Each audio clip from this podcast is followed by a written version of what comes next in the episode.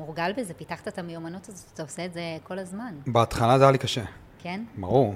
מה היה קשה? התחלתי ליהנות מהפודקאסט רק בחודשים האחרונים. בהתחלה זה היה לי, זה לא היה לי כיף. רק בחודשים האחרונים התחלת ליהנות? ליהנות. מה כן. גרם לך לעשות את זה לפני? אמ, הרגשתי שאני צריך לעשות את זה, שזה כזה, אני עצמאי ויש לי עסק ואני לבד, וזה אומר שאני כל התפקידים. אני המנכ"ל ואני הסמנכ"ל שיווק והסמנכ"ל כספים והיח"צ והסמנכ"ל פיתוח עסקי, אני, אני כל האנשים האלה. ו... בהתחלה, כשהתחלתי עם הפודקאסט, והלכתי וקניתי את הציוד,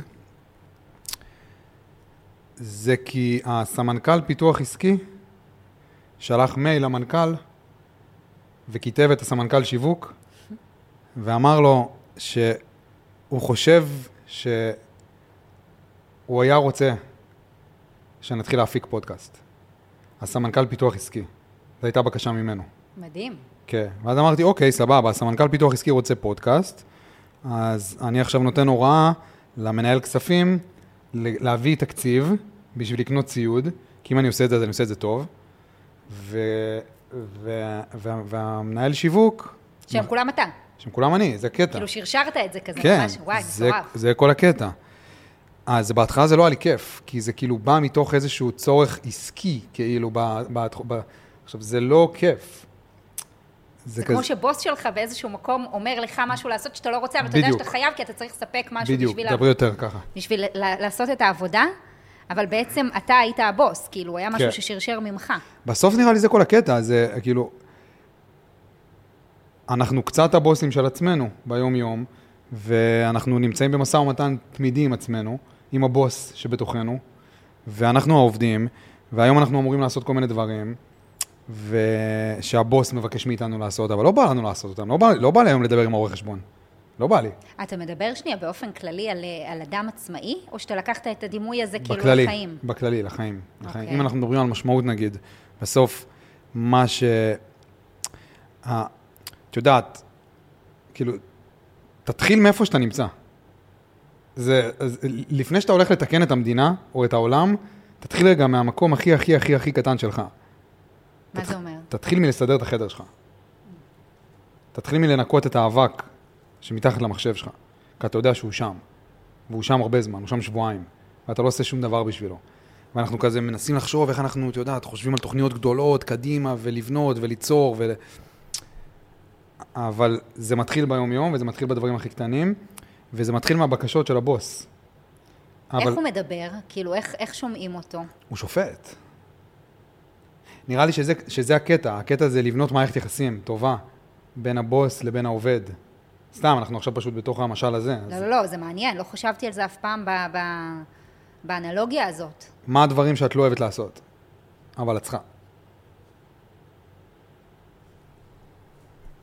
ואני אמורה לתת את הדין וחשבון הזה בסוף מולי, כאילו, מול עצמי. את יכולה לא לעשות אותם, אבל אז יגיע מחר בבוקר ואת תשפטי את עצמך על זה שלא עשית אותם, את מה שהיית צריכה לעשות. אז את יכולה לא לעשות אותם. 99.9 מהאנשים לא עושים את הדברים שהם אמורים לעשות. כדי לפתח את עצמם, כדי לקדם את עצמם, כדי להתקרב עוד צעד אחד לעבר החלום שלהם. נגיד, חלומות. ואז לא מתקדמים. כן. בדיוק כמו שאתה לא מתקדם בעצם בתוך... אה, לא מתקדמים. אתה לא מתקדם. וכדי להתקדם, אתה צריך לעשות דברים שאתה לא רוצה לעשות. אז באותם ימים, בשבילי זה היה פודקאסט. זה היה כאילו מין חלום, בא לי שיהיה לי פודקאסט, אבל בפועל לא נהניתי מזה. כאילו, כן היה לך את הרצון, ידעת שאתה רוצה לעשות פודקאסט, הייתה אה, אה, כאילו תנועה לעבר לזה, כי אני זוכרת שאתה באת ואמרת שאתה הולך וקונה את הציוד, והיית כאילו מאוד מאוד, ואת הציוד הכי טוב, היית כאילו מאוד מסור לדרך, אבל אתה אומר שבפועל, כשהיית צריך להתיישב ולבחור את מי אתה מזמין לפודקאסט והתחלת לשבת עם אנשים, גילית שבהתחלה אתה לא כזה נהנה. כן, לא נהניתי מזה. אבל כן התחיל הרצון, זה לא שלא רצית וקיבלת פקודה כאילו מהחלק הלמעלה. כאילו היה רצון. הרצון נבע מתוך איזושהי תמונת ניצחון כזאת, של אני יש לי פודקאסט. זה מה שרציתי. כי במשך, לא יודע, אני שומע פודקאסטים מ-2015, אז זה היה חלום. זה היה חלום, שיהיה לי פודקאסט, מ- מ- כבר שמונה שנים. אז פשוט הבשילו התנאים והתחלתי לעשות את זה. אבל לא נהניתי מזה. אבל מה שהניע את זה, זה התמונת ניצחון הזאת, אני רוצה שיהיה לי פודקאסט. ונראה לי זה הרבה פעמים קורה עם חלומות. אז זהו, אז אני חושבת שאנחנו שנייה הולכים כאילו רגע למקום אחר, כי אתה ידעת, זה כן היה רצון, זה לא שהיה איזה משהו שהבנת, כי הצגת את זה, הבנתי שיש, זה, אני הסמנכ"ל שיווק, אני גם Mm. הבוס, אני גם הזה, זה הגיע מתוך משהו שאני צריך לעשות ולא רציתי, ואתה בעצם בא ואומר, לא, היה לי חלום כן. לעשות פודקאסט, כן. זה, זה לא התחיל בשרשור הזה שתיארת, אבל ברגע שהתחלתי, שהתחלתי להניע את הדברים, גיליתי שאני רגע, זה לא תמיד כיף, כאילו יש פה זה גם דברים לא טובים, ושם הבוס בא ואמר, חבר, יש חלום. אתה צריך לעבוד. כן, יש חלום. כאילו, רצית, השקעת, קנית דברים, עכשיו אתה מתמודד. כן. ומה קורה כשאין, שאין, נגיד, חלום? מה קורה שאין חלום, שאתה לא יודע את הרצון שלך, נגיד? אבל שוב, זה חלומות קטנים. מה זה אין חלום? פודקאסט זה לא חלום. לא, אבל זה משהו שידעת שיש לך תשוקה אליו. מה קורה כשאין לך את התשוקה הזו? את שואלת מה, איך הבן אדם יודע מה הוא רוצה לעשות בחיים? לא, לא בהכרח מה הוא רוצה לעשות בחיים, אבל מה, מה רגע התשוקה הרגעית הנקודתית? כי אנחנו יכולים לעבור מתשוקה לתשוקה, אבל הרי כדי לצאת לא, לאיזשהו מסע מסוים, אתה יכולת עכשיו להתמודד, ותכף ת, תספר לי איך עם הקשיים ועם הרגעים האלה עד הרגע שנהנית. כי עכשיו אתה כבר באמת חווה את ההנאה, אתה חווה את הפירות, מה שנקרא, של, כן. ה, של כל ההתמדה והעבודה הקשה, כשעשית שלא רצית. כן. אוקיי? אבל מה קורה כשלא יודעים? איך ניגשים לזה? איך מוצאים את זה? שלא יודעים מה לעשות, או שאין רצון, לא מחוברים לרצון. שאני לא יודע בכלל שרצ... שאני רוצה כן, פודקאסט. אתה לא יודע. אתה בנקודה שהיית ואתה לא יודע מה אתה רוצה. יש קול פנימי שמדבר איתך, אוקיי. הוא שם, יש כזה קול. בוא נצא מנקודת הנחה שיש קול פנימי שמדבר איתך, תמיד. תמיד. עכשיו השאלה, א', כמה, כמה הוא לוחש וכמה כמה הוא צועק, וכמה את מוכנה להקשיב. כנראה שאם את לא יודעת מה את רוצה לעשות, גם במיקרו וגם במקרו, כנראה שהוא לוחש. וגם כשאת שומעת הלחישות שלו, את מתעלמת מהם. יונה הנביא. יונה הנביא. יונה הנביא היה איזה איפסטר ביפו העתיקה. הוא היה יושב כל היום ודג דגים, ו... והתפנן רצח, כאילו, לא היה חסר לו כלום, הוא פשוט כאילו חי כזה את היום-יום שלו, ו... ולא היה חסר לו כלום, והוא לא חיפש כלום, והכל היה סבבה איתו. הוא היה קם בבוקר, דג דגים, אוכל, שותה, הולך לישון, מתפנן. ואז אלוהים דיבר אליו, ואנחנו כזה בטוחים שאנחנו חושבים על נביאים, שכזה אלוהים בוחר אותם כדי להעביר דרכם מסר לעם. אבל שימי את משה בצד רגע. כל הנביאים בתנ"ך זה אנשים שהם עשו עבודה רוחנית והם היו מאוד חזקים בשביל לגלות איזשהו קול פנימי בתוכם שהוא הנבואה. זה לא שאלוהים בחר אותו. לשמוע את הנבואה בעצם. כן, להסכים לשמוע, להיות מספיק חזק בשביל לשמוע את הנבואה. זה לא שאלוהים בחר אותו והעביר דרכו מסר לעם, הוא, הוא בחר לעשות את הדרך באיזשהו מקום. ולשמוע את הקול האלוהי לשמוע, אוקיי. שקיים בתוכו. אז זה בעצם בחירה של האדם, כאילו לא אלוהים, כאילו זה שיתוף פעולה בין הבחירה של אלוהים, כאילו אלוהים בוחר נגיד שליחות מסוימת, אבל זה החובה של האדם לשמוע. בעצם כל אחד יכול להיות נביא בחייו, זה מה שאתה אומר? כן, כן. יש לנו נביאים, יש המון נביאים, יש המון נביאים היום. ניטשה היה נביא, דוסטויבסקי היה נביא. זה אנשים שהם פשוט היו מוכנים לעשות את העבודה הרוחנית, וללכת ולמצוא את הנבואה בתוכם. אז יונה הנביא היה כזה נביא. הוא עדיין לא ידע את זה אז, בתקופה של ה... איפסטריות שלו. בתקופה של האיפסטריות ביפו, הוא עדיין לא ידע את זה, אבל... ואז אלוהים התחיל לדבר איתו. וכשאלוהים מדבר איתך, זה בעצם האינטואיציה, זה הקול הפנימי הכי, הכי, שלוחש לך. קול מבפנים לוחש לך. והוא אמר לו, אתה רואה את, העיר הזאת פה ליד? נינווה? אתה רואה את העיר הזאת? יש שם איזה 150 אלף גויים שהם סטו מדרך הישר. אם לא תלך אליהם עכשיו ותגיד להם לחזור בתשובה ולחזור לדרך הישר, אני מוחק אותם, את כל העיר. לך, זאת השליחות שלך. והוא כזה, מתוקף היפסטרי, היפסטריותו, לא בא לו בטוב עכשיו ללכת לגויים, לאנשים אחרים שלא מכירים אותו, למה שהם יקשיבו לו? והוא כזה, למה, סבבה, למה שהם יקשיבו לי? ולא רק, ש, לא רק, יקשיב, לא רק למה שהם יקשיבו לי, למה שהם לא יהרגו אותי. אני בא ואומר להם, תן להם איזושהי נבואה, מי אני? מי אני מולם, כאילו. מפחיד אותי מדי לעשות את הדבר הזה. אני שמעתי אותך, אבל אני אמשיך לדוג. אני אמשיך בשלי. ואז הוא עלה על ספינה דייגים, והספינה הגיעה ללב ים, וה... ו... והתחילה סערה. וה... והדייגים, שהם כנראה גנגסטרים רציניים ביותר, הם יודעים שאם יש עכשיו סערה, זה אומר שיש מישהו על הסיפון של הספינה שלא מיושר עם אלוהים. הם יודעים, כי הם דייגים. והם הבינו שזה יונה, והם זרקו אותו מהספינה. ובעצם הסיפור בא לספר את הסיפור שאם את לא תקשיבי לקול הפנימי הזה, אם את לא תקשיבי לשליחות שלך, לא רק שאת תמותי, לא רק שהם יזרקו אותך מהספינה ואת תמותי בלב ים, גם יצא יצור, כולם חושבים שזה לוויתן, אבל זה לא לוויתן, זה יצור מהמעמקים של הגיהנום ויאכל אותך. וזה מה שקרה ליונה, בגלל שהוא לא הסכים להקשיב לשליחות ולעשות את השליחות שלו. אז אני מניח שיש איזשהו קול פנימי. תראה, אני מסכימה שיש קול פנימי, השאלה מה קורה כשאנחנו לא שומעים אותו. זה שיש, וזה שיש שליחות, וזה שיש משהו שבאנו לעשות, אני לגמרי שם.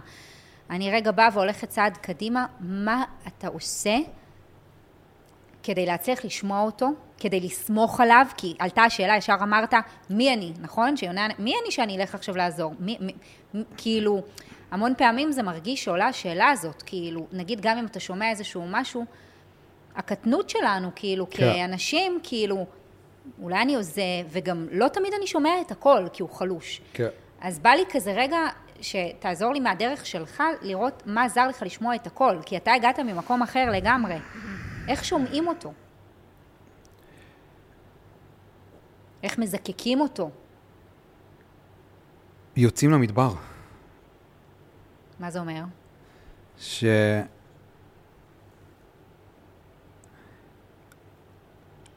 יש לנו כל מיני רעיונות וסיפורים על מי אנחנו, והם אוחזים בנו. כמו שפרעה אחז בעם ישראל, הם אוחזים בנו, הסיפורים האלה. והם אוחזים בנו, שאנחנו אוחזים בהם. אוחזים בנו. הסיפורים? כן, בדיוק, בדיוק כמו שפרעה העביד את, ה- העביד את עם ישראל, הם מעבידים אותנו, הסיפורים האלה. הם מעבידים אותנו לרצונם, הסיפורים. ויש את הספר של פמה, של דורון? כן, כשהדברים מתפרקים. שקראתי אותו איזה שלוש פעמים, נראה לי בחיי בינתיים, וכזה, זה ספר שצריך לקרוא ברגע הנכון. אם את תקראי אותו ברגע, ברגע, לא ברגע הנכון, אז את לא תביני אותו. את תקראי אותו, אבל לא תביני אותו. זה קצת כמו, ה... הייתה עכשיו כתבה בעובדה על המטכליסט הכי בכיר שנהרג. וביום שבת הראש... הראשונה, וכזה, היא ישבה עם, ה... עם אשתו, והיא אמרה לה, היא סיפרה לה שלפני שהם התחתנו, הוא. הוא, הוא בא אליה והוא אמר לה, יש שיחה שאנחנו צריכים לעשות. אני צריך שתדעי, אני משחק באש. הוא מטכליסט. וכזה, והיא יושבת שם מול אילנה דיין, כולה כזה עם הבגדים הלבנים שלה, עם מדריכת יוגה, קוראים לה יובל, יושבת בישיבה מזרחית כזה על הכיסא, עם דמעות בעיניים, והיא אומרת לה, אני שמעתי מה הוא אמר, אבל לא הקשבתי ולא הבנתי. עכשיו אני מבינה למה הוא התכוון, שהוא אמר שהוא משחק באש. אני אומר שאת יכולה לקרוא את הספר הזה, אבל כדי להבין באמת מה הוא מנסה לספר לך, את תהיי חייבת להיות במקום מאוד ספציפי בחיים. והמקום הזה, זה, ה- זה המקום הזה שהדברים מתפרקים לך. זה השם של הספר, כשהדברים מתפרקים. ומה שהיא מנסה לספר בספר, זה להביא אמירה מאוד פשוטה. אבל כדי להבין את האמירה הזאת, את צריכה להיות במקום, במקום הזה בחיים שלך. והאמירה שלה זה כשהדברים מתפרקים, כשאתה מרגיש שאין לך יותר במה להיאחז, אז אתה מתחיל להבין סוף סוף איך להיאחז בעצמך. ולי זה קרה איפשהו בגיל 30. לא היה לי יותר במה להיאחז. כל החיים הייתי, עורך, הייתי בטוח שאני הולך להיות עורך דין. אמ, ואז ביום בהיר אחד, איפשהו בגיל 30, הבנתי שעורך דין אני לא הולך להיות. ו- ו- ו- וזה קצת, וקצת, וקצת חוויתי את הרגע הזה. כי מה עכשיו? אתה בן 30. מה, לאן החיים שלך בדיוק הולכים? ולא היה לי באמת במה להאחז. ושם, ברגעים האלה, בימים האלה, גרתי אז ביפו, כמו יונה, אש, אשכרה, כמו יונה הנביא, גרתי ביפו, והיה קול בתוכי, שהוא הוקרן עליי מהעולם, ברור, זה תמיד הוקרן מאיזושהי מראה, את תקבלי איזושהי מראה, השאלה אם את מוכנה להסתכל עליה, הקול הזה קיים. מה המראה הקרינה לך? אצלי זה היה, המראה אצלי הייתה אלרן, אבל כשאני ישבתי איתו, זה היה יום שבת,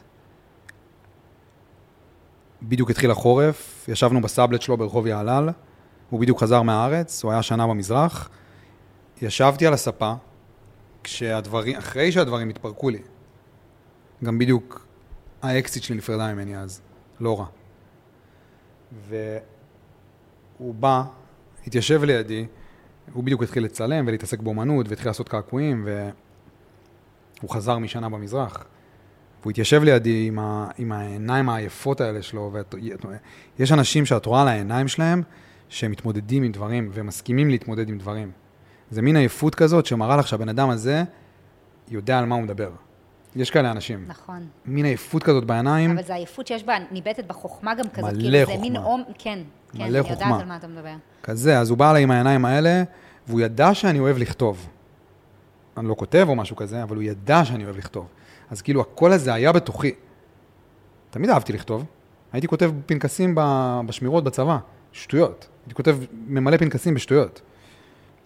אבל הוא בא ושם לי את המראה. הוא בכלל דיבר עם עצמו, אבל כנראה באותו רגע זה מה שאני הייתי צריך לשמוע. אם יש משהו שאתה אוהב לעשות, משהו שמגיע מבפנים, אם אתה יוצר, כותב, מצלם, מצייר, אם יש משהו שאתה עושה, תעשה אותו כל יום, תפרסם אותו כל יום, משהו יקרה. וזה מה שהתחלתי לעשות מאותו יום. אז היה בי את הכתיבה מלפני, אבל לא עשיתי עם זה כלום. לא כתבתי, לא פרסמתי, לא עשיתי עם זה כלום. ואז הגיעה המרה. וגרמה לי להתחיל לעשות את זה, ואז התחיל המסע שלי מול זה. אז, אז הקול הפנימי הזה, ואני חושב שלא הייתי שומע אותו, אם הייתי נמצא, אם הייתי עורך דין. אם הייתי יודע, אם אני היית, עכשיו הייתי ב, ב, עובד במשרד, ו... ואוחז ב, ב, ב, ב, ב, בתפקיד, אני חושב שלא הייתי מצליח לשמוע את הקול הזה. אבל שמעתי את הקול, כי, כי הדברים התפרקו לי. אז כזה, כשהדברים מתפרקים... נוצר חלל כזה, מרחב באמת, כאילו, כן, כן. בדיוק, ואז הדברים מתפרקים, ואז באיזשהו מקום את לא יכולה שלא לשמוע את הקול. את לא יכולה שלא. בגלל זה הרגע הזה שהדברים מתפרקים, זה כל הקטע של הספר. כן. זה הרגע שבו את מתחילה באמת לשמוע את הקול. ואז זה עלייך, האם את מוכנה לשמוע, או שאת הולכת לדוג בים. אם את הולכת לדוג בים, את תיפגשי עם מפלצת שתצא מהמעמקים של, של, של הגיהנום. היא תיקח אותך. אבל ברגע הזה שלא שומעים, כי יש רגע כזה לפני, לפני מה שאתה מתאר, שהדברים מתחילים להתפרק, אתה מבין שרגע אתה עוד אוחז בהם, אבל הם כבר מתחילים להתרופף, כאילו זה ברור שמשהו כבר לא אה, מתנהל כמו שהוא היה צריך אה, לקרות, ואתה כבר לא באמת, כאילו, קצת כזה אין דרך חזרה אחורה, אבל אתה לא פה ולא שם, אתה כרגע בתפר, ואתה כאילו עוד נורא רוצה לחזור, אבל זה ברור שאתה כבר לא יכול. וברגע הזה, זה מין רגע כזה שאתה לא שומע כלום. אתה לא שומע כלום, וכל מה שעולה שם זה רק חרדה. רק חרדה, כי פתאום אין מאחורי מה להסתתר יותר. אתה עוד כאילו אוחז, אבל אתה מבין שכבר הדבר הזה, הסיפור כבר ויתר עליך באיזשהו מקום. אתה לא מצליח ברגע הזה לשמוע את הקול שלך, זה לא קורה, כי זה יהיה הרגע הזה שאתה מדבר עליו, שכבר הקול הזה מצליח אה, זה, ואז זה באמת בחירה שלך מה אתה עושה איתו, אבל אני רוצה רגע לדבר על הרגע הזה, שאתה כבר מבין שאתה לא זה, אבל אתה עוד בוחר, וזה כבר לא, כבר לא עובד. אתה כבר אוחז בכלום, אבל אתה עוד לא יודע, אתה עוד לא שומע כלום. הכל, זה חשיכה גמורה, אתה מרגיש שאתה לא יודע מי אתה. אתה מנותק, זו חוויה של ניתוק מאוד מאוד מאוד מאוד מאוד מאוד גדול. וברגע הזה אנחנו באמת רוצים לחזור, להיאחז רגע במשהו. ואז אתה לא שומע כלום. וזה רגע שהוא נורא נורא נורא מפחיד, כי אתה לא שומע כלום. אתה מנסה להיאחז במשהו, כן. אבל כאילו שום דבר לא קורה. כן. מה, מה, מה, מה שם ברגע הזה? נראה לי, נראה לי שזה למה הם הלכו 40 שנה במדבר.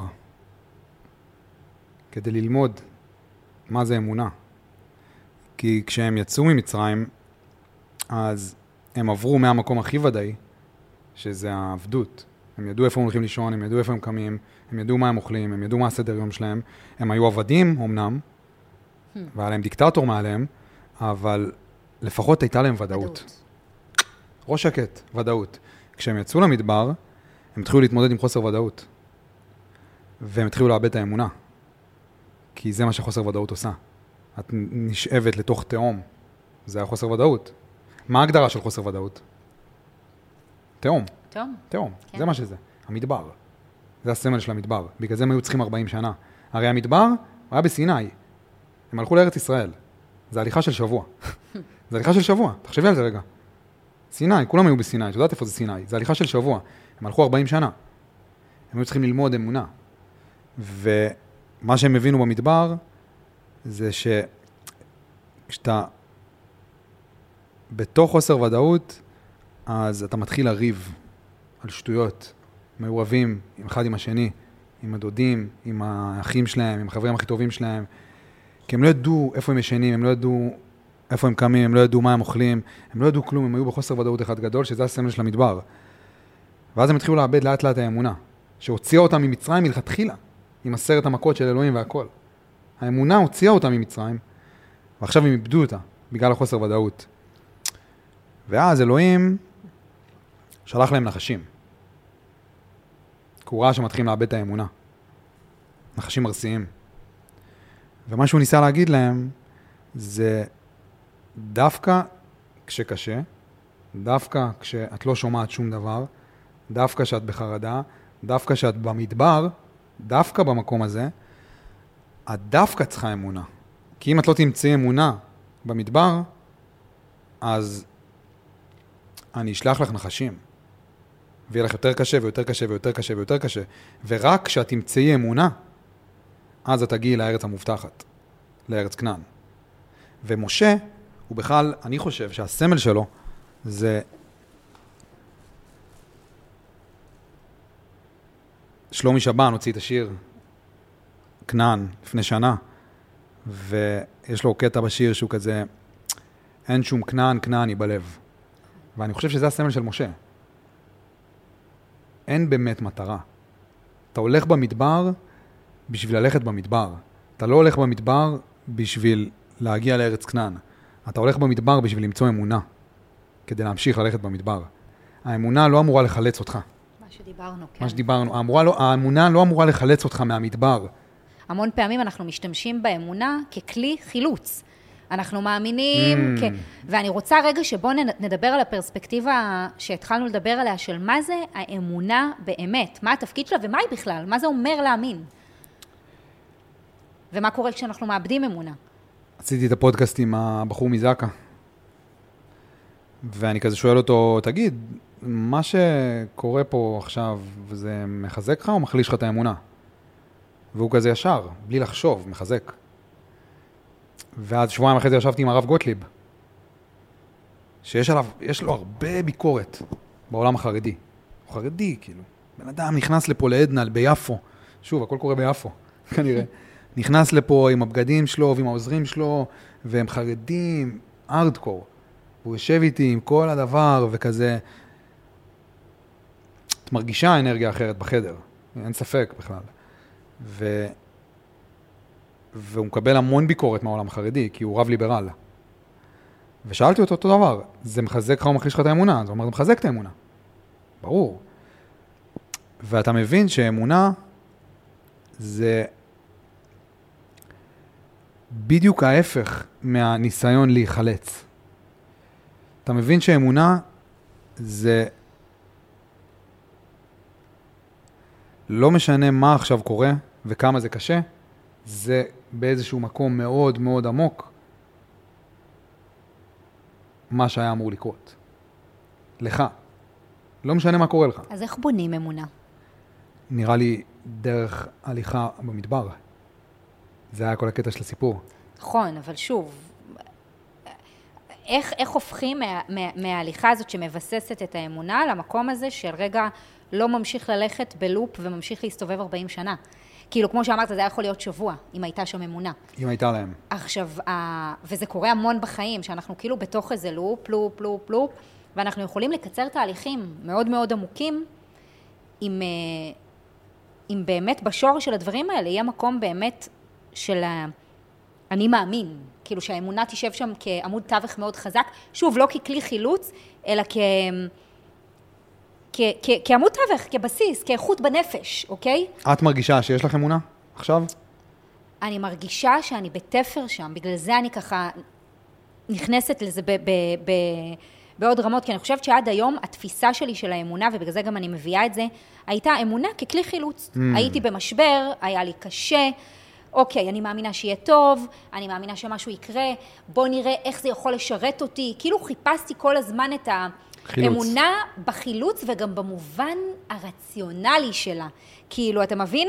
כאילו, אני משתמשת ב, ב, ב, בזה שיש אמונה, בזה שיש משהו, ש... דרך שאני צריכה לסמוך עליה, אבל מפה, אוקיי? וזה באמת היה כלי חילוץ. איך אני... והרבה פעמים זה מאוד עזר לי, דרך כן, אגב. כן. אבל אני מרגישה שעכשיו מתבקש ממני להעלות איזשהו שלב ברמה הזאת של אמונה, כמו שאמרנו, היא לא כלי חילוץ. אני לא משתמשת, כי אם אני צריכה להאמין כדי ש...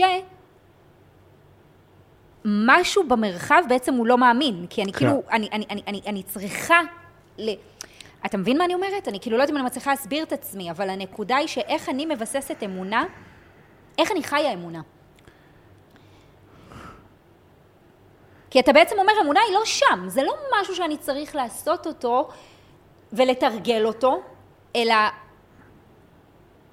על, על ללכת במדבר, על ללכת את הדבר הזה, הוא בונה אמונה. את חייבת לתרגל אותו. אני חושב שאמונה זה עבודה קשה. אמונה זה לא משהו שנולדים איתו ו... וזהו, ויש לך אותו. כל מה שעומד מאחורי האמונה, זה. זה בעצם את מרימה את הנטל של המסע שלך ושל ההחלמה שלך על הכתפיים. את מרימה אותו לכתפיים שלך ומתחילה לצעוד בעלייה. זה אמונה, להעביר את הנטל אלייך. זה... מה זה אומר? הרבה פעמים אנשים כזה שמתחילים מסע רוחני, אה, יש להם הרבה כעס להורים שלהם. נכון. שהם לא קיבלו מהם את מה שהם היו צריכים לקבל מהם. לא קיבלנו אהבה, לא הראיתם לי אהבה. ואני כזה, סבבה, יש לזה מקום. זה פרק חשוב, הפרק הזה. אבל אצלי הוא חלף מאוד מהר, והיום שאני מדבר עם אנשים, אז אין בעיה. בוא נספר את הסיפור הזה עד הסוף. תספר לעצמך את הסיפור הזה, תגיע איתו לניואנסים הכי הכי הכי עמוקים של הסיפור. תגיע לכל... לכל הרבדים שלו, של למה אבא ואמא לא אוהבים אותי, תגיע אליו. אבל ברגע שאתה מסיים את הסיפור הזה, אנחנו מתחילים לספר סיפור אחר. והסיפור החדש, זה הסיפור שאבא ואמא כן אהבו אותי. והסיפור הזה בעצם מבקש ממך לקחת את הנטל של ההחלמה שלך ולשים אותו על הכתפיים, ולהתחיל לטפס בעלייה. כי הכי קל זה להסתכל על כל הדברים שלא קיבלנו מאבא ואמא, זה הכי קל. כי לא קיבלנו באמת את מה שרצינו לקבל ומה שהיינו צריכים לקבל. אבל העבודה היא להסכים לקחת את הנטל אליך ולחפש בכוח איך הם כן אהבו אותך. כי נגיד אבא, הייתי יכול כל החיים להסתובב בתחושה שהוא לא אהב אותי. כי הוא אף פעם לא הראה לי שהוא אוהב אותי, אף פעם לא אמר לי, אף פעם לא אמר לי שהוא אוהב אותי. לא אמר. אז, אז מבחינתי הוא לא אוהב אותי, זה אחלה סיפור. אבל כשהייתי בן 22, היה לי עסק בסינמה סיטי בגלילות, ולא היה לי רישיון אז. והייתי נוסע כל בוקר במונית שירות מנתניה, וחוזר כל לילה בשתיים בלילה, באותה מונית שירות לנתניה, כל לילה, במשך שנה. וכל יום כשהייתי מגיע בשתיים בלילה למונית שירות בנתניה, הייתה מורידה אותי בתחנה בנתניה, הייתי מתקשר לאבא. הוא אומר לו, אבא, אתה בא? אני פה. באמצע הלילה, בשתיים בלילה. הוא אמר, כן, אני בא. והוא בא, והוא לקח אותי, והוא שם אותי בבית, והוא חזר לישון. כל יום. כל יום. כל יום. הוא לא היה חייב לעשות את זה. הוא היה יכול להגיד לי, אתה ילד גדול, תסתדר, הכל טוב. אבל הוא עשה את זה.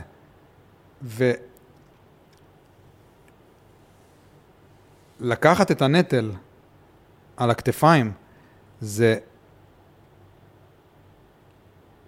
להבין שזה הדרך שלו להראות אהבה. כי אם הוא לא היה אוהב אותי, הוא לא היה עושה את זה. ואם אבא אוהב אותי בכלל, כי כל החיים סיפרתי לעצמי שהוא לא אוהב אותי, אבל אם הוא בכלל כן אוהב אותי, יש מצב שאולי אני כן ראוי לאהבה? הרי הוא אוהב אותי, הנה הוא הראה לי. פשוט הייתי צריך לעבוד מאוד קשה בזה. אז נראה לי זה אותו דבר עם אמונה. תסביר את זה, בוא, בוא נחזור שנייה לאמונה. כאילו, תיקח את הסיפור הזה, כי סטית אליו. אמונה זה אומץ. אתה מקבל עכשיו כאפות, אתה מקבל עכשיו פצצות מהחיים, לתוך הפנים. זה או שאתה נופל מתחתיהן ואומר נו נו נו לאלוהים, או שבאומץ, באומץ, בגלל זה זה קשה, בגלל זה זה עבודה קשה. שוב, אמונה אני לא חושב שזה, אני נראה, עכשיו אנחנו ביחד מנסים להבין מה זה. אני לא חושב שזה הדבר הזה שאנחנו חושבים שהוא. אני גם לא חושבת. כל זמן, ש... אני... כל זמן שואלים אותי, אז מה, אתה מאמין באלוהים? אני לא מדבר על אלוהים עכשיו. אמונה בכלל ב- בלטינית זה con... confi... confidianza. ביטחון. confidence. בדיוק, וזה מעניין, לא חשבתי על זה, אבל השאלה הבאה שרציתי לשאול אותך, היא מה הקשר בין אמונה לחוסר ביטחון או לביטחון. ועכשיו שאתה אומר את ה confidence זה ממש מעניין. כי מה קורה כשבן אדם מרגיש חוסר ביטחון במישהו, בדרך שלו, לפני הדרך שלו, במישהו. גדלים פה אנשים עם חוסר ביטחון, שלא מחוברים לעצמם, שלא אוהבים את עצמם. ואז אתה בא ואומר, אני מב... כאילו, תבנו אמונה. עכשיו, איך זה עובד שם, במעבר הזה? שנו את הסיפור. ושוב, זה עבודה. זה עבודה, צריך להיות מאוד חזק, צריך להתחזק קודם. זו התחזקות רוחנית.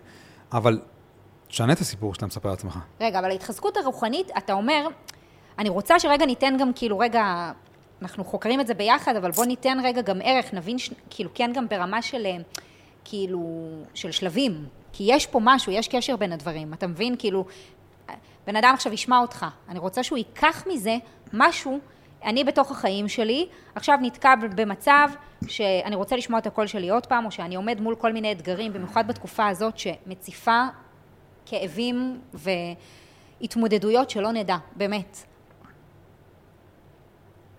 ומה, איפה פה, בקונקרטי, לא בדיבור הגבוה, אני רואה את האמונה. איפה, בד... בכאן, ביום יום, אני, אני, אני רואה אותה. אתה אומר לשנות את הסיפור. בן אדם לא מצליח, רגע הוא לא בנקודה הזאת, הוא ב, עכשיו בשיא הכאב שלו. כן.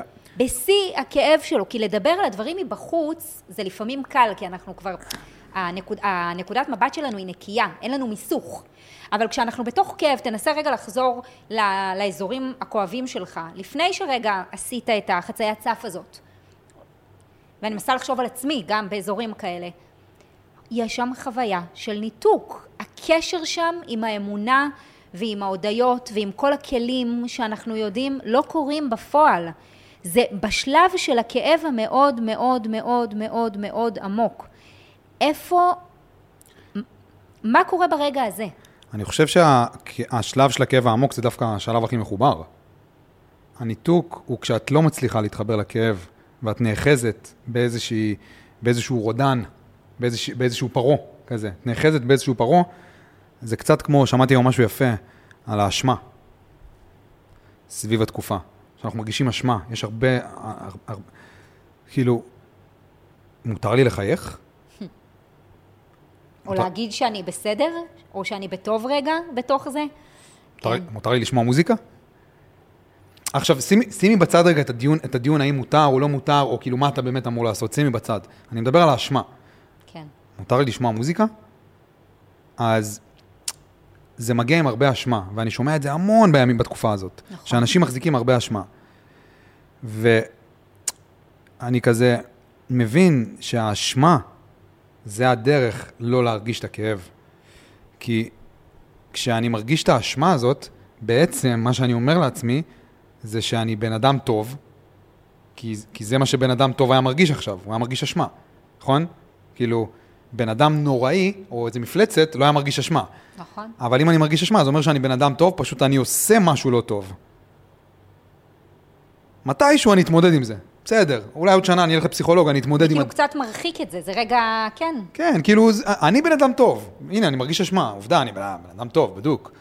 פשוט עכשיו אני עושה, זה שאני עכשיו חושב על לצאת לדייט היום בערב, בזמן שאנשים נרצחים בטלוויזיה, זה רק אומר שאני פשוט עושה משהו לא טוב עכשיו, כי אני לא מצליח להתחבר לכאב של כולם. כאילו, אבל, אני, אבל, אבל עובדה שאני מרגיש אשמה, זה אומר שאני בן אדם טוב. ואני חושב שזה הדרך דווקא לא להרגיש את הכאב. האשמה מנתקת אותנו מהכאב. הכאב זה קצת כאילו לקחת את הנטל עלינו.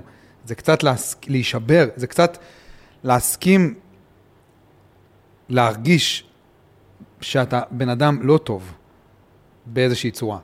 זה כזה... אני לא נאחז עכשיו בזה שאני בן אדם טוב. אני חרא של בן אדם. לא. כאילו, אתה אומר, זה לא רלוונטי רגע בכלל לשאלה שלי אם אני בן אדם טוב או לא. אני, אני רק, אני אומר כאילו שהאשמה היא בעצם הבריחה מהכאב.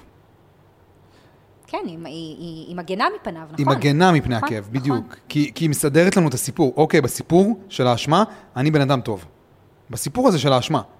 אז אם אתה בשלבים האלה עדיין, נגיד לא של הכאב העמוק, שכאילו אתה באמת מרגיש סלידה עצמית, אתה מרגיש אה, אשמה, אתה מרגיש לא ראוי, אתה מרגיש כל מיני דברים, ולא, כאילו, בשלב הראשון בעצם. זה בעצם השלב הראשון, כן. אז אתה צריך את המדבר. אתה תהיה חייב את המדבר. ואז מה? ואז אתה צריך להתמודד עם המדבר, זה החוסר ודאות. בשלב הראשון, אתה יכול לחיות באיזשהו... אתה יכול לחיות בלופ הזה כל החיים. בדיוק. עד, עד שיגיע הרגע שהדברים יתפרקו. הלופ הזה זה, ה- זה, זה, זה עבדות. זה עבדות. אתה, אתה עבד של האשמה, ואתה עבד של הסלידה, ואתה עבד של הפחד, ואתה עבד של הציניות, ואתה עבד של כל החלקים האלה. זה הפרעה שלך, זה הפרעה. זה הפרעה. אתה תהיה חייב להגיע למדבר, והמדבר יגיע. הוא יגיע. הדברים יתפרקו. השאלה אם אתה תיתן להם להתפרק. ופה צריך הכוונה גם. צריך הכוונה.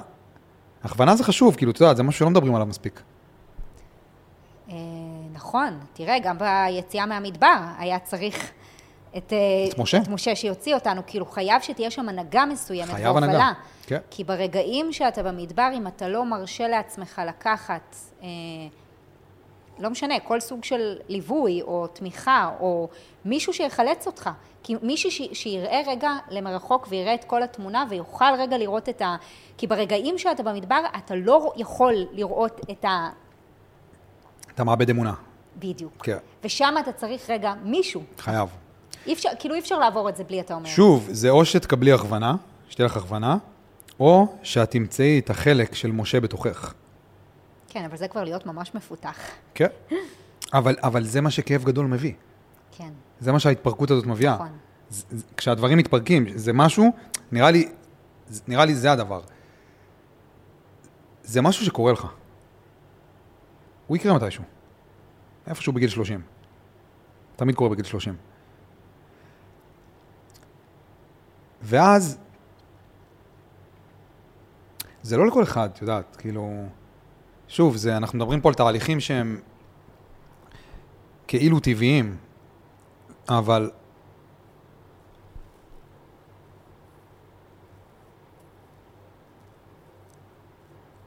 רוב האנשים שיצטרכו להתמודד עם זה שהדברים יתפרקו להם, לא יצליחו למצוא את האמונה בתוכם. לא יצליחו. זה לא לכולם.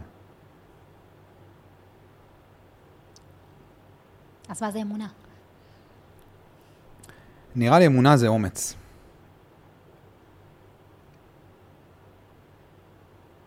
אומץ להאמין.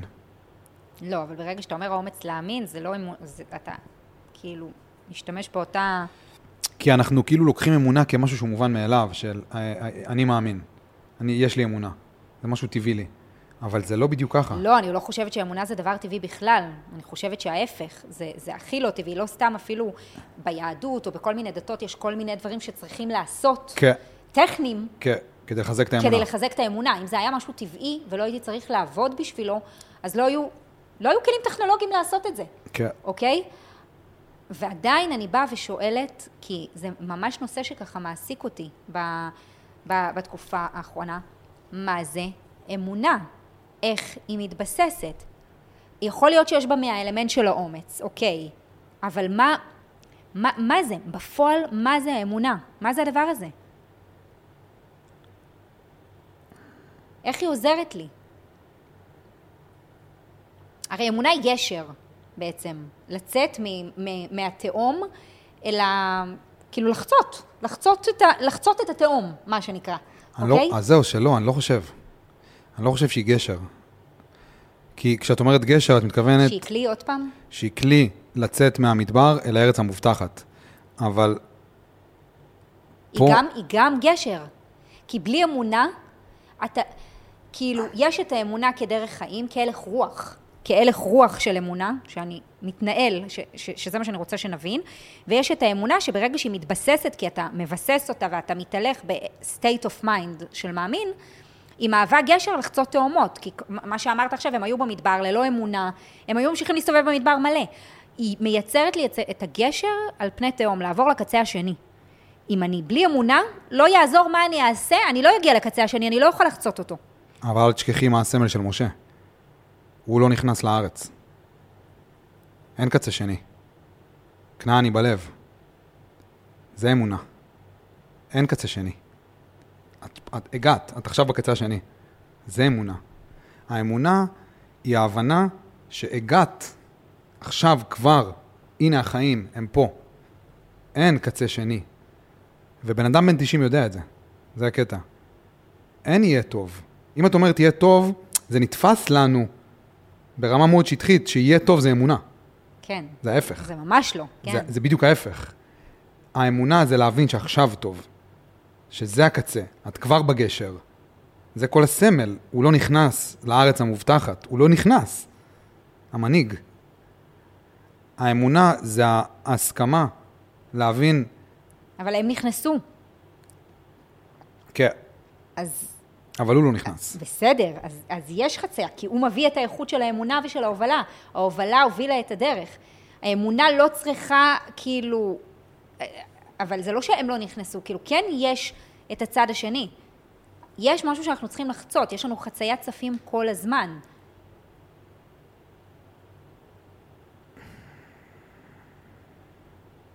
אבל אני מתחברת לרעיון הזה שאנחנו ברגע הנתון צריכים לראות את הטוב שמתקיים. זה אמונה. או, עכשיו, או, הגדרת, אפילו, עכשיו הגדרת אמונה. או אפילו לא את הטוב שמתקיים, אלא את ה...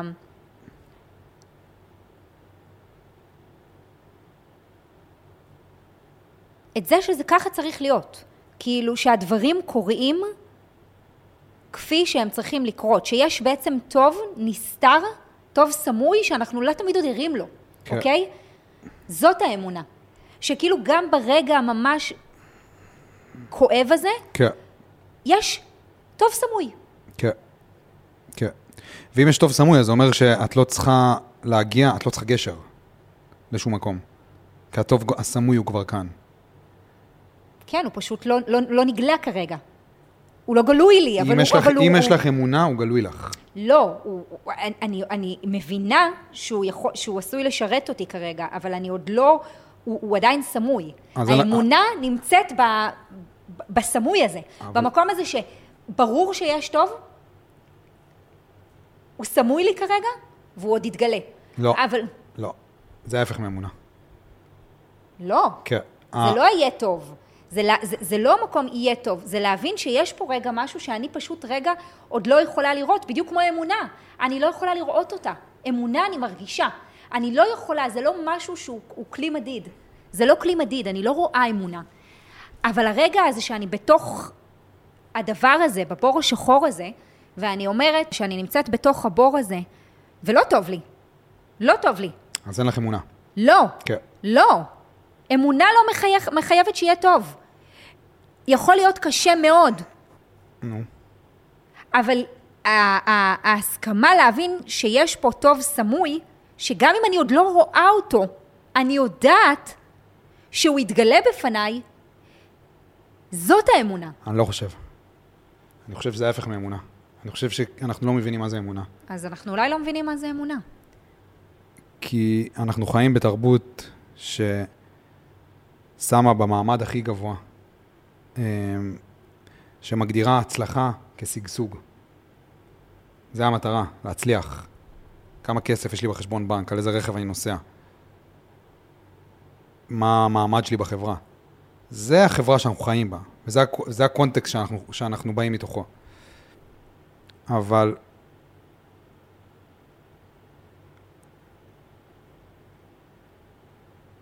אני לא חושב שזה הקטע. אני חושב שהקטע זה להבין שהחיים הם נטל. וכדי להתמודד עם הנטל הזה, את צריכה אמונה. זה לא שיש טוב סמוי שמתישהו יתגלה. זה קצת ה... מתי אני אשגשג. זה להבין שהטוב הזה הוא כבר כאן. הנטל הזה הוא הטוב, כי מתחת לנטל יש, יש משמעות. אנחנו רודפים פה אחרי הדבר הלא נכון. אנחנו רודפים פה אחרי שגשוג ואחרי הטוב הסמוי. אבל המרדף צריך להיות אחרי משמעות. והמשמעות היא נמצאת מתחת לנטל. היא לא נמצאת איפה שהטוב הסמוי. הטוב הוא תמיד קיים. כאילו, אלוהים אוהב אותך, ללא תנאי. זה אלוהים. אהבה ללא תנאי. זה הדבר הזה שקיים, קיים, שאת יודעת שהוא אוהב אותך כמו שאת ללא תנאי. כל מה שהוא מבקש ממך זה גם שתסכימי. לאהוב את עצמך ללא תנאי. אין טוב סמוי. זה בדיוק ההפך מאמונה. זה האמונה המודרנית, אולי הקפיטליסטית, התל אביבית. זה לא אמונה. אמונה זה משהו הרבה יותר עמוק, זה להבין את, ה, את, ה, את הנטל של החיים. זה בתוך הנטל. לשמוח. זה לשמוח בתוך הנטל. כן, בדיוק, בדיוק. עכשיו השאלה, מה זה לשמוח? לשמוח זה... לא, לשמוח זה לא להלל כן, עכשיו כן. בצלצולים, אבל זה כאילו... כן, זה אמונה. לשמוח. תמיד. זה אמונה. תמיד. תמיד. עכשיו שואלים אותי מה איתי וזה, אני אומר, הכל טוב. עם קידה, בוואטסאפ. איך אתה? הכל טוב. הכל טוב.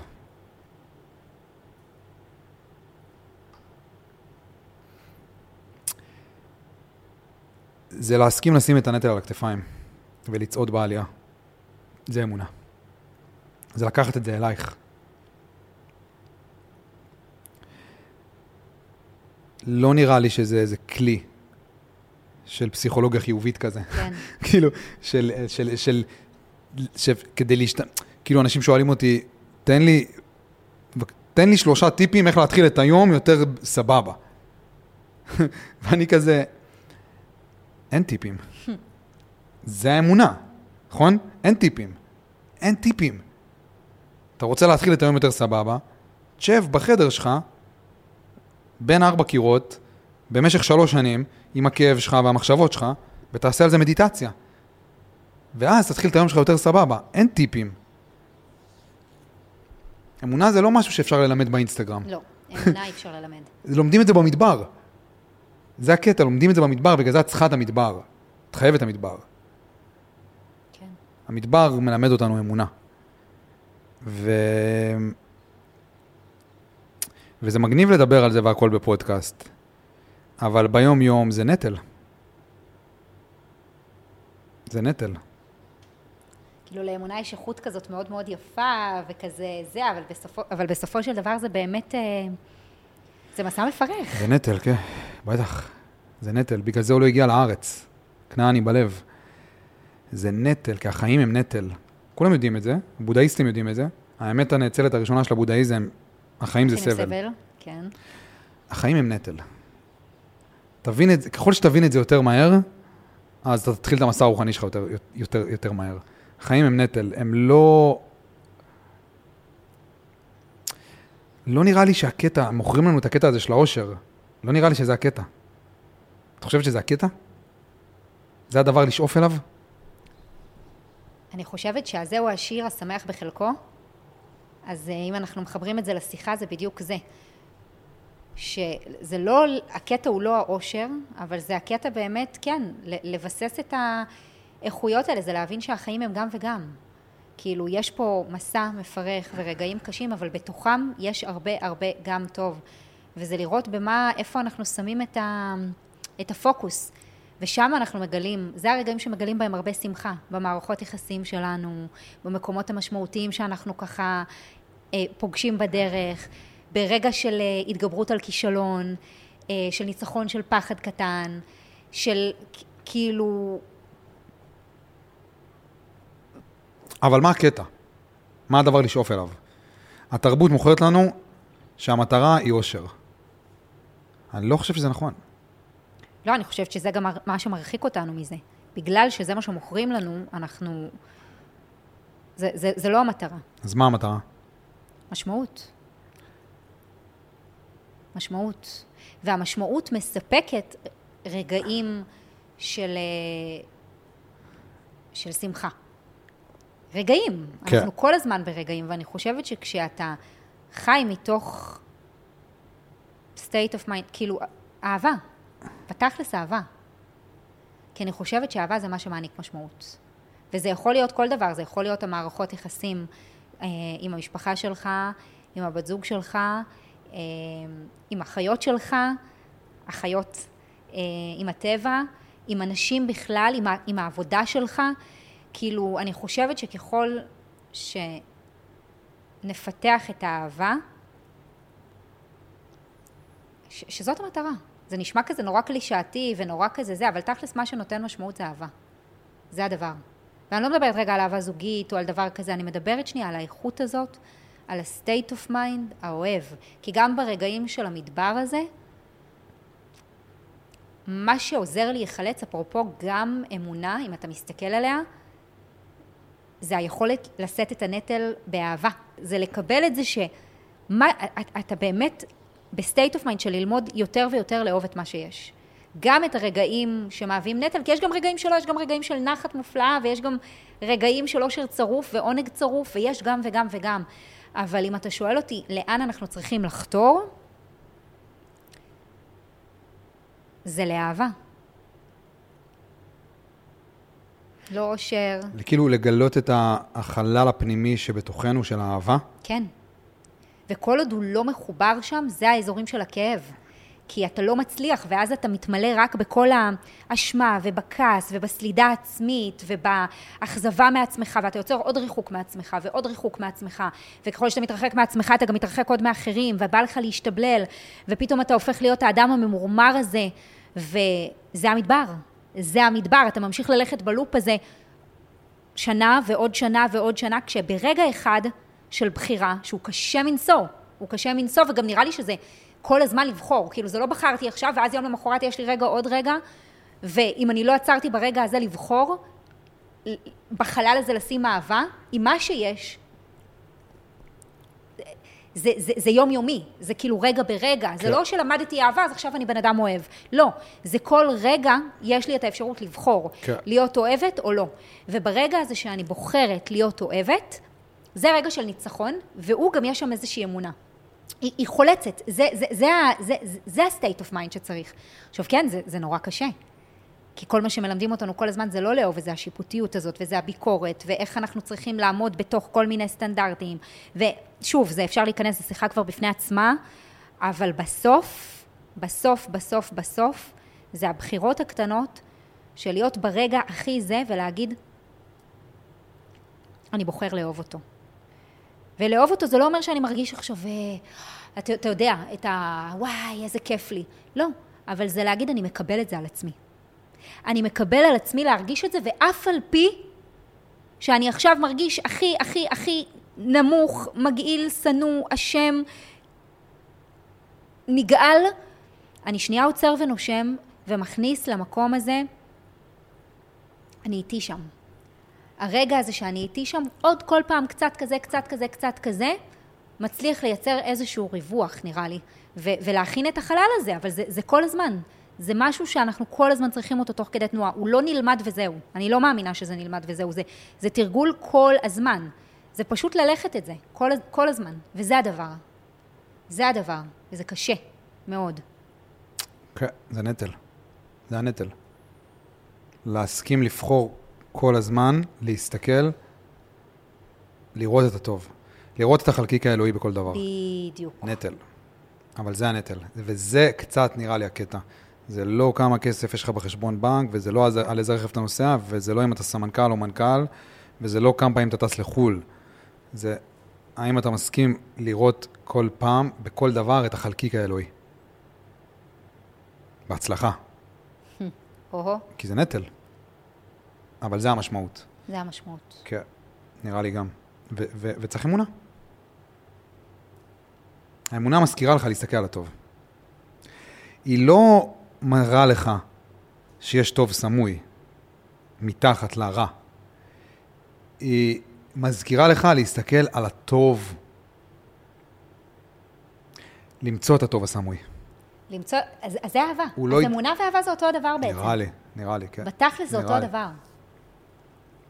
כי כשאתה רואה את הדבר ואתה רואה את הטוב בו אף על פי, ואתה מקבל אותו עליך, אתה בעצם מאמין. אתה סומך. כן. אתה ממשיך בדרך. כן, אמונה ואהבה זה זה אותו דבר. אותו דבר. כן,